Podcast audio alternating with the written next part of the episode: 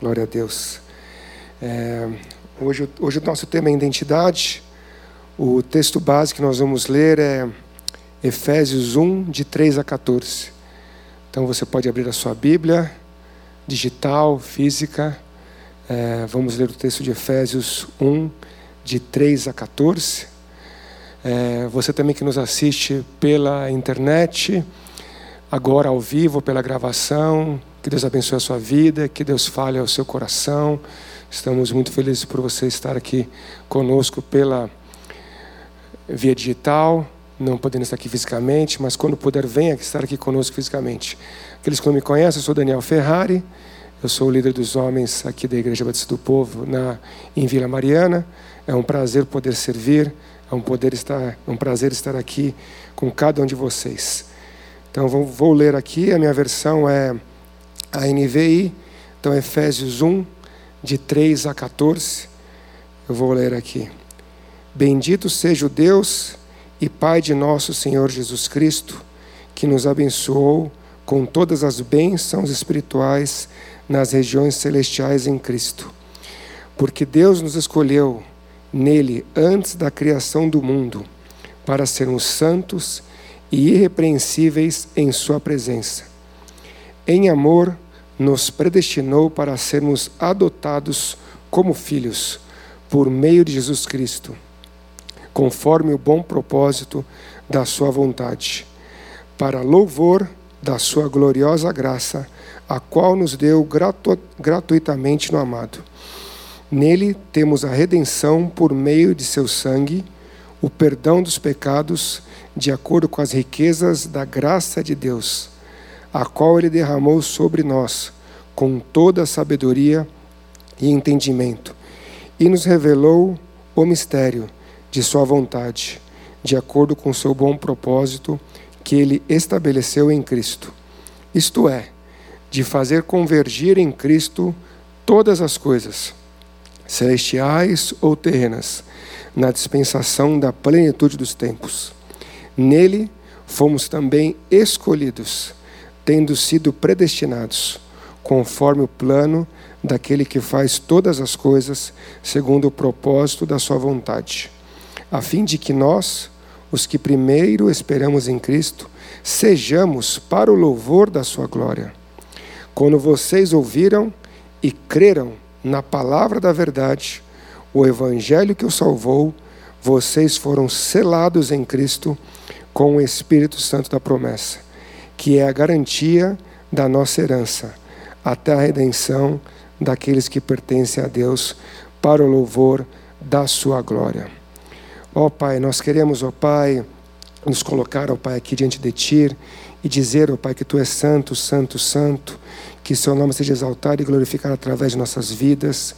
Queremos, ó Pai, te pedir, ó Pai, que o Seu Santo Espírito fale, fale ao meu coração, fale a cada um aqui, que o Senhor me use aqui, que seja o Santo Espírito falando e não eu. Queremos, ó Pai, crucificar, ó Pai, o nosso eu, Pai, na cruz do Calvário, Pai, e te pedir que o Santo Espírito faça algo novo, faça algo novo em cada um aqui, em cada um que assiste essa mensagem. Nós queremos também, ó Pai, selar, ó Pai, cada lugar, ó Pai, que cada irmão está, cada pessoa que está assistindo essa essa ministração, que sejam selados, ó Pai, com o sangue do Cordeiro, sejam cuidados, lavados, que tua mão poderosa esteja sobre eles, e que o Senhor, ó Pai, abra o, Senhor, abra o nosso entendimento, que o Senhor derrame sabedoria, graça, discernimento, ó Pai, para entendermos a Tua palavra, Pai. Santo Espírito, nos ajude, nos ajude a orar, nos ajude a compreender, e Pai, nós queremos, ó Pai, que o Senhor nos use cada dia mais, Pai. Nós queremos, ó Pai, entregar esse ano a Ti, consagrar o ano 2022 para Ti, que tudo que fizermos seja para a Tua honra e para a Tua glória. Nós estamos aqui, Pai, reunidos em nome de Jesus, que é o autor e consumador da nossa fé, é o, o pão da vida, o caminho, a verdade e a vida. É por meio dele que nós estamos aqui. Ele é o nome acima de todo nome. É no nome de Jesus que nós entramos na Tua presença, Pai. Nós te pedimos, ó Pai, que o Senhor Use cada homem aqui, Pai, cada pessoa, para levar o Teu Evangelho, para que, Pai, os nossos familiares, ó Pai, sejam salvos, os nossos vizinhos, os nossos colegas, ó Pai, nós possamos, ó Pai, ser sal e luz nesse mundo, ó Pai. Cuida de nós, ó Pai, ser conosco aqui, Pai. Em nome de Jesus que nós oramos e agradecemos. Amém. Amém, queridos? Glória a Deus, glória a Deus. Então, o tema de hoje está aqui na tela. qual é a sua identidade? Então, vamos lá. Qual é a nossa identidade? E eu deixo um ponto de interrogação para cada um de nós aqui. Qual que é a nossa identidade? Quem nós somos? De onde nós viemos? O que nos define? Para onde iremos? Se a gente fosse perguntar aqui qual que é a sua identidade, talvez alguns dissessem: "Ah, eu sou paulista, eu sou mineiro, eu sou carioca". Outros possam dizer: "Não, eu sou português, sou italiano, sou americano". Outro pode dizer: "Não, eu sou santista, eu sou corintiano, eu sou palmeirense". Ah, eu posso dizer também que eu sou é, eu sou um advogado, eu sou um engenheiro, eu sou um, um pequeno aprendiz, eu sou motorista. São todas as coisas que podem é, podemos usar para nos definir. É, podem ser uma luta, pode ser uma luta atual, uma luta do passado, um sentimento. É, podem ser outras coisas. Os, os filmes falam muito disso. Acho que é um tema muito comum. Assim, as mídias sociais, os filmes sempre falam sobre isso né, o quem somos, de onde, para onde vamos, qual é a nossa identidade. E os filmes são muito bons, são muito legais, eu gosto muito, vocês já me viram falar aqui outras vezes. Eu sou fã de, dos filmes, né, e eu trouxe aqui alguns, alguns exemplos de filmes que falam sobre identidade para a gente. Então, qual que é a sua identidade? Será que a sua identidade é Jason Bourne? Você perdeu a memória, você não sabe quem você é, mas você tem habilidades. Você é um agente secreto. É muito legal, né? Você poder pensar que você é um agente secreto. Será que você, a sua identidade é o Matrix, que acabou de relançar? Você está no mundo, mas o mundo é outro. Você vive numa realidade, mas existe uma outra realidade. Será que é isso que é, é isso que é para isso que nós vivemos? É para isso que Deus nos criou? Será que é isso é a verdade? Talvez a sua identidade seja, poxa, eu queria ser igual ao Superman, Superman né? Igual ao Super-Homem. Já pensou? Já pensou? Ser o homem de aço, poder estar ali, indestrutível, procurando quem é o pai dele. Ele fica no filme lá procurando: cadê a nave? Cadê meu pai? De onde eu vim? Para onde eu vou? É o tema do filme. Ele fica lá: de onde eu saí? Que língua eu sou? Será que eu sou daqui? Será que eu sou de outro lugar? O filme fala o tempo todo disso. Ou então Batman. A identidade do Batman é o sentimento. Mataram os pais dele, aí ele ficou com raiva, ficou bravo, ficou macho. E aí ele falou: agora vou resolver tudo aqui.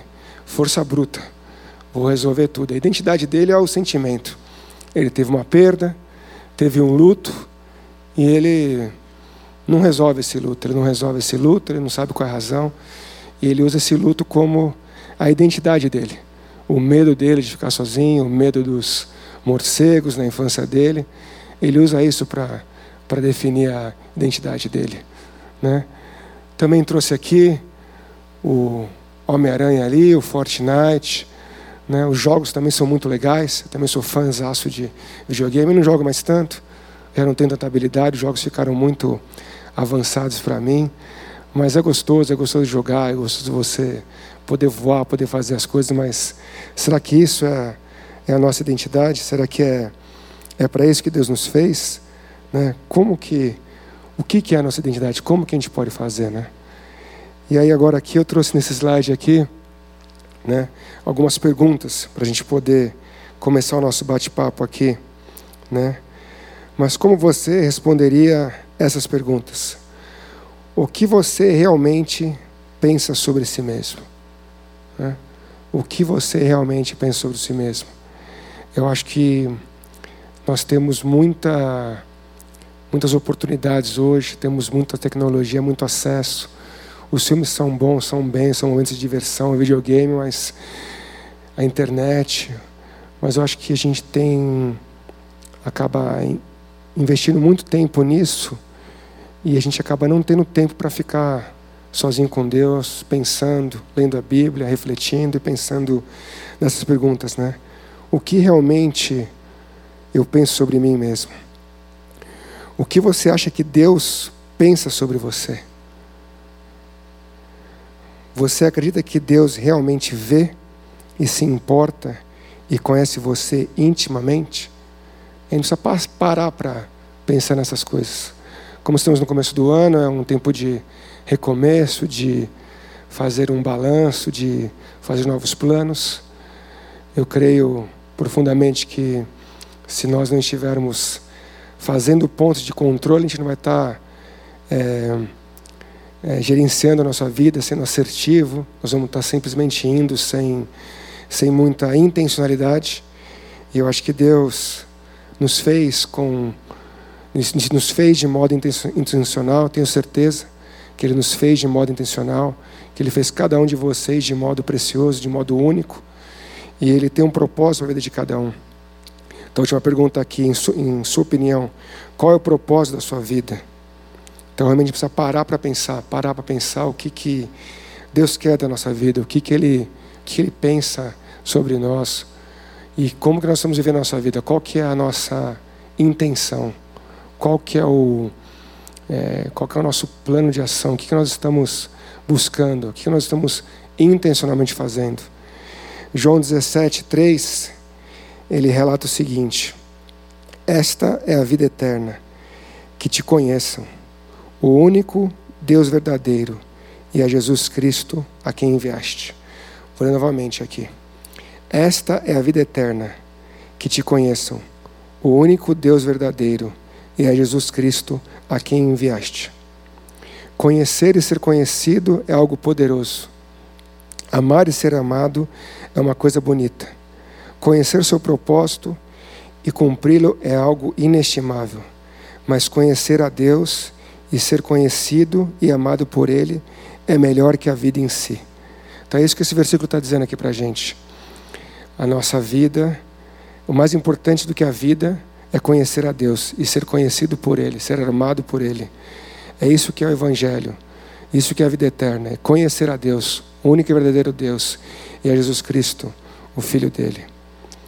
Então, a gente precisa crer. Então, passando aqui para o próximo slide, é preciso crer primeiro para depois viver.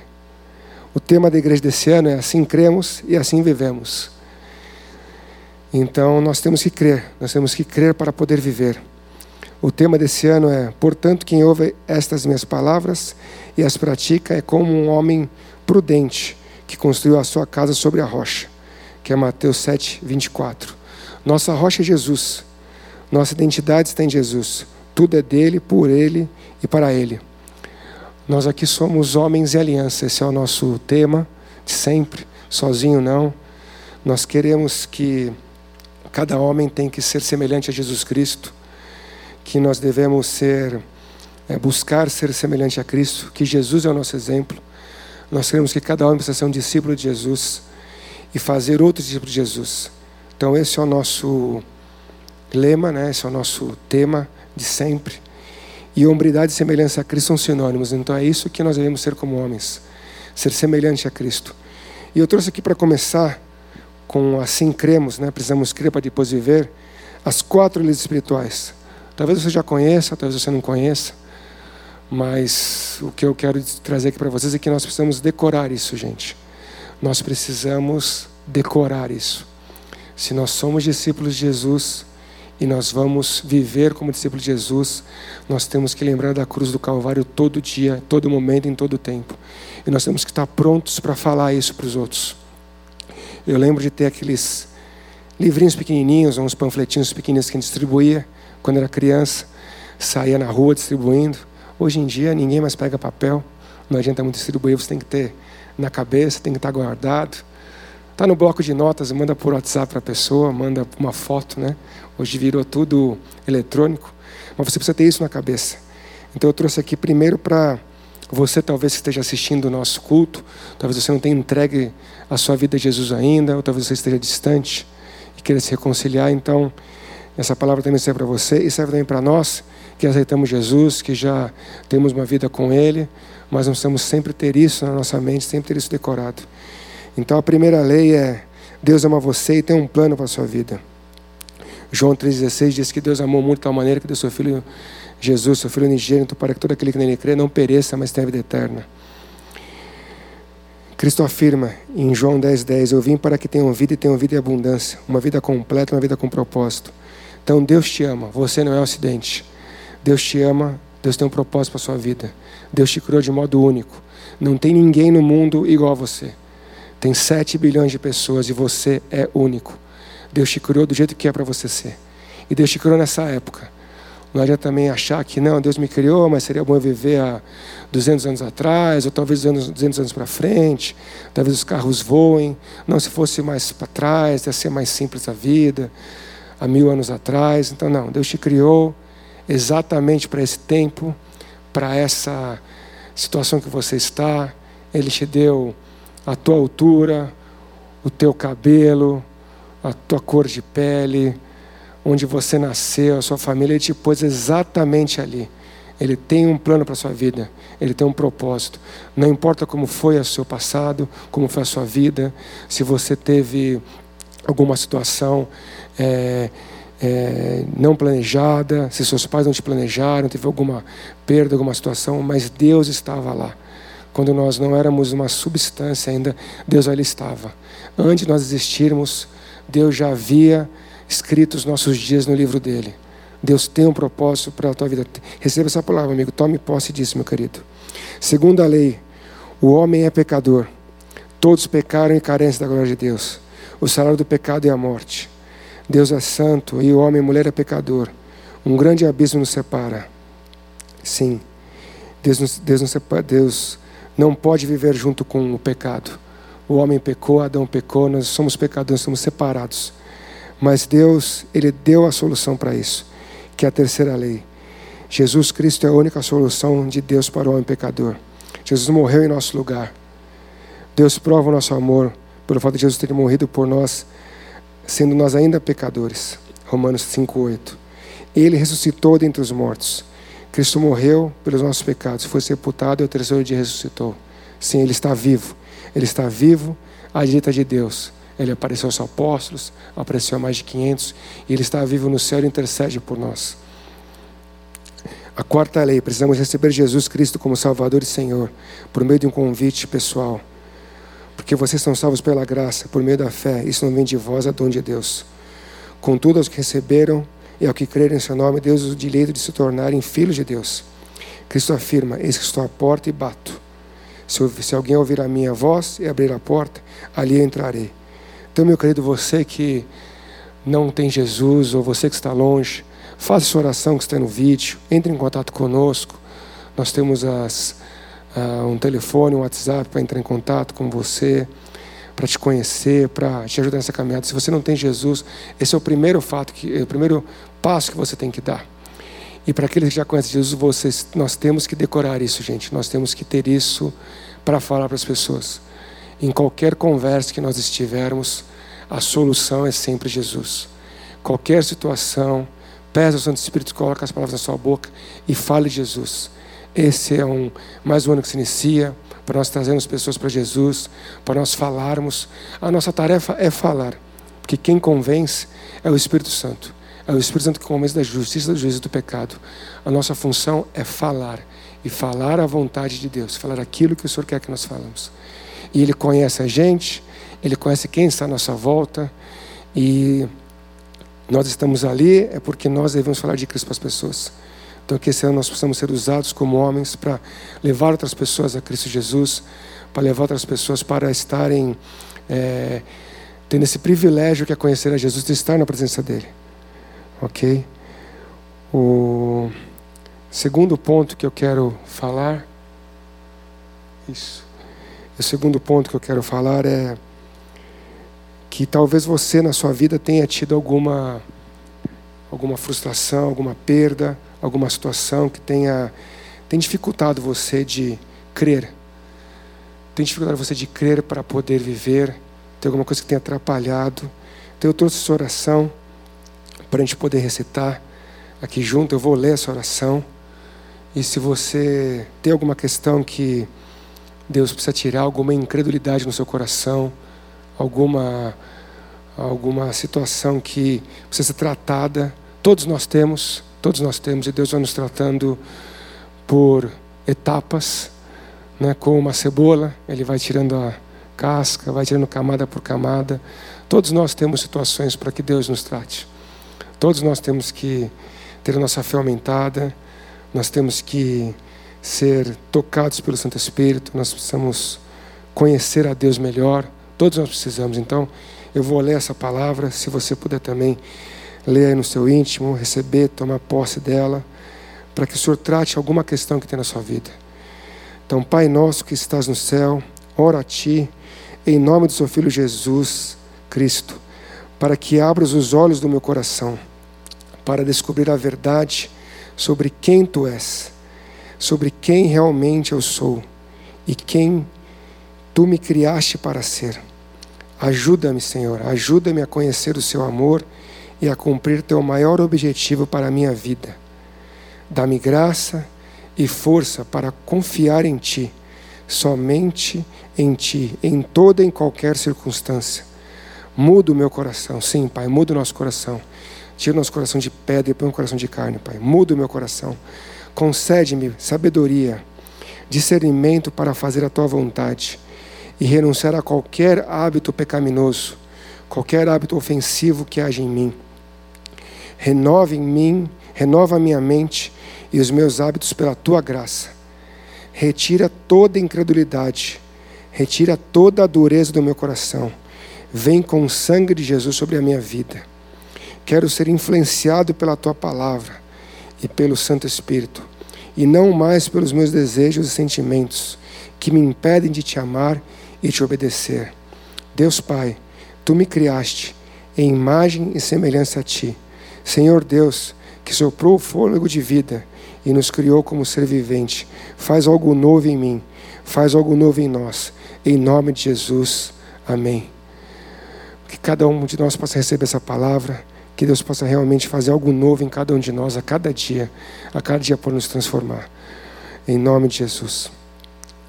E passando aqui para o segundo ponto que eu queria trazer para a nossa reflexão aqui, nós precisamos conhecer a fonte da nossa identidade. Como nós já falamos aqui, nós somos criados à imagem e semelhança de Deus. E nós precisamos conhecer aqui é, quem é Deus.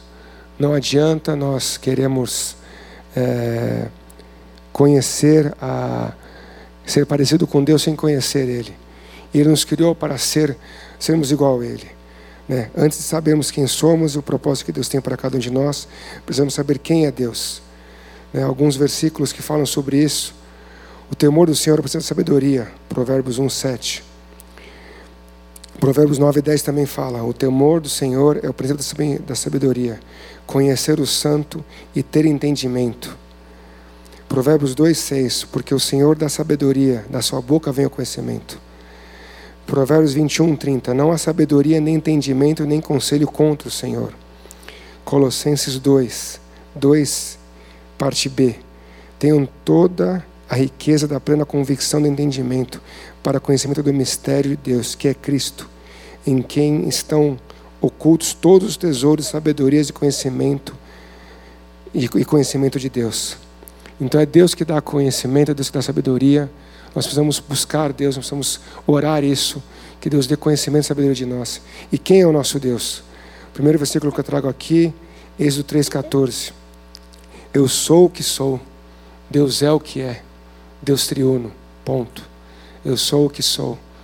Quando ele falou para Moisés, a sarça estava ardendo ali, e ele falou: Eu sou o que sou, e enviou Moisés no deserto.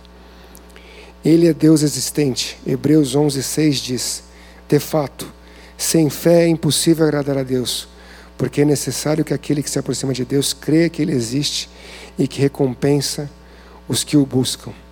Então, sem fé é impossível agradar a Deus. Nós precisamos crer. Assim cremos, assim vivemos. Deus é poderoso, Ele é o Todo-Poderoso. Apocalipse 19, 1 diz: Depois dessas coisas, ouvi no céu o que parecia ser a voz forte de uma grande multidão, multidão dizendo: Aleluia! A salvação, a glória e o poder são do nosso Deus. Esse é o nosso Deus, Ele é poderoso. Ele é único, Ele é soberano. 1 Timóteo 6,15 diz: A qual, no tempo certo, há de ser revelado pelo bendito e único soberano, o Rei dos Reis, o Senhor dos Senhores. Sim, esse é o nosso Deus. Esse é Jesus, nosso Senhor e Salvador. E continuando em Timóteo, 1 Timóteo 6,16 diz: Ele é imortal, o único que possui imortalidade, que habita em luz inacessível e que a ninguém jamais viu, nem é capaz de ver. A Ele a honra, poder eterno. Amém. Assim como nós oramos aqui, Santo, Santo, Santo é o teu nome, toda a glória seja a Ele. Ele é Criador, no princípio Ele criou terra e céus, e Ele também nos criou. Gênesis 1, 26 diz: E Deus disse: Façamos o ser humano a nossa imagem, conforme a nossa semelhança. Então Deus estava ali, Deus Pai, Deus Filho, Deus Espírito Santo, e Ele diz: Façamos a nossa imagem e semelhança. Você foi feito à imagem e semelhança de Deus. Nós fomos feitos à imagem e semelhança. Deus nos fez pessoas para sermos relacionais, nos relacionarmos conosco, relacionarmos com os outros, relacionarmos com Deus. Deus nos fez ser relacionais, assim como Deus Pai se relaciona de modo perfeito com Deus Filho, se relaciona com modo perfeito com Deus Espírito Santo. Os três são um, um são três. Nossa mente não consegue entender, a gente não consegue é, compreender isso, mas ele, nos, ele é um ser relacional, Ele nos fez um ser relacional. Nós somos feitos à imagem e semelhança dEle. No princípio era o Verbo, e o Verbo estava com Deus, e o Verbo era Deus. Isso é, isso é Jesus. Jesus, o Verbo que se fez carne. Todas as coisas foram feitas por meio dele, sem ele nada do que foi feito se fez. Esse é Jesus. Gênesis 2:7. Então o Senhor Deus formou o homem do pó da terra e lhe soprou nas narinas o fôlego de vida. E o homem tornou-se um ser vivente. Ele soprou o fôlego de vida em nós. Ele criou todas as coisas, criou os animais, criou as flores, as árvores. Os animais são muito legais, os cachorrinhos, animais de estimação, tantas coisas, mas Ele só soprou o fôlego de vida em nós. Só nós somos, somos seres viventes, temos o fôlego de vida. Ele nos fez semelhante a Ele. Ele nos ama com amor incondicional. 1 João 4,10 diz: Nisto consiste o amor, não em que nós tenhamos amado a Deus, mas em que Ele nos amou e enviou o seu próprio Filho como propiciação pelos nossos pecados. Então Ele nos ama incondicionalmente. Ele nos ama incondicionalmente. Nós não merecemos o amor dele. Por isso que a graça é verdadeira. A graça só é verdadeira porque nós não merecemos. A gente merecesse, a graça não é verdadeira. Assim como a misericórdia também. A misericórdia é a punição que, nos é, que nós merecemos, que nós não recebemos. E a misericórdia de Deus se renova a cada manhã. Ele é um Deus misericordioso. Ele é um Deus de graça. Antes de existir, tu já cuidavas de mim. Já citei esse versículo aqui. Salmo 139, 16. Nossos dias já estão escritos por Ele. Ele é um Deus onisciente. A palavra não chegou à nossa boca, Ele já conhece. Ele é um Deus que nos ama. Ele enviou seu Filho. Assim nós conhecemos o, nosso, o, o amor a Deus. Glória a Deus por isso.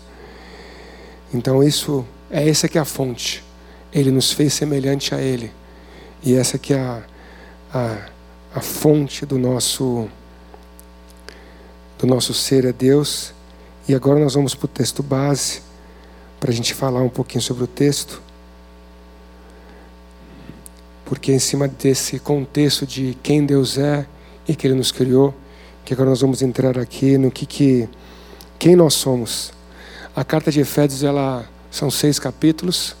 Os primeiros três capítulos ela fala quem nós somos.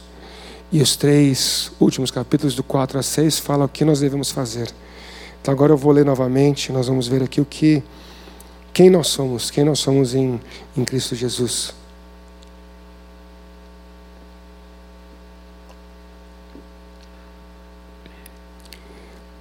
Então vamos lá. No verso 13 ele fala: Bendito seja o Deus e Pai do nosso Senhor Jesus Cristo que nos abençoou com todas as bênçãos espirituais nas regiões celestiais em Cristo. Então, estão, podemos ver aqui no texto, nós somos abençoados. Deus nos abençoou. Ele nos abençoou em todas as regiões celestiais em Cristo. Então, Cristo é o nome acima de todo nome. Pelo sangue dele nós somos perdoados, somos lavados, somos feitos filhos dele. E ele está acima de todo nome. E através de Cristo nós temos acesso ao Pai. Através de Cristo Jesus nós podemos ter acesso ao Pai e nós somos abençoados. É, esse versículo foi tema da pregação da semana passada, do culto da terça-feira, da missionária Abel, foi uma bênção. Eu vou falar só um pouquinho aqui, porque ela é uma especialista no assunto, então eu recomendo vocês assistirem. Foi falado sobre guerra espiritual. Então, esse verso 3 aqui fala sobre guerra espiritual.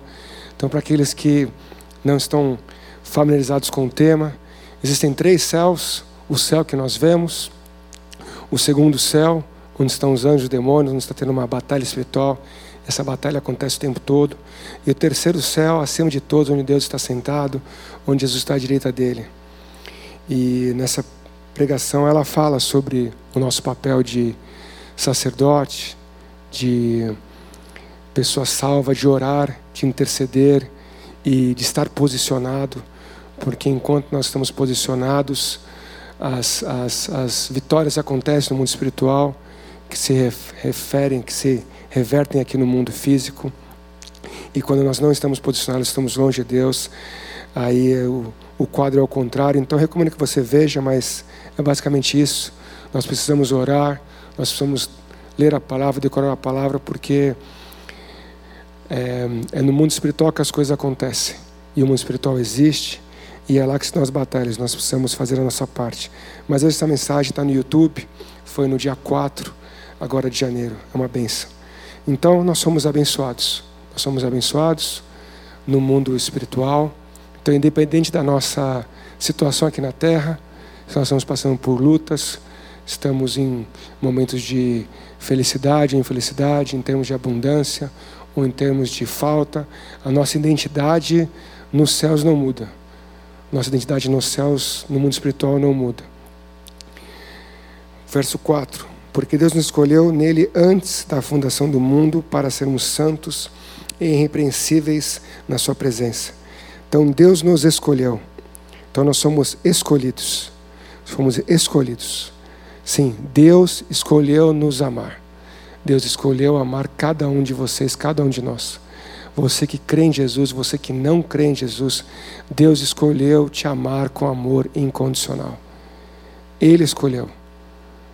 Se você acredita, em, se você crê ou não, se você vive isso ou não, não importa. Isso não muda quem Deus é.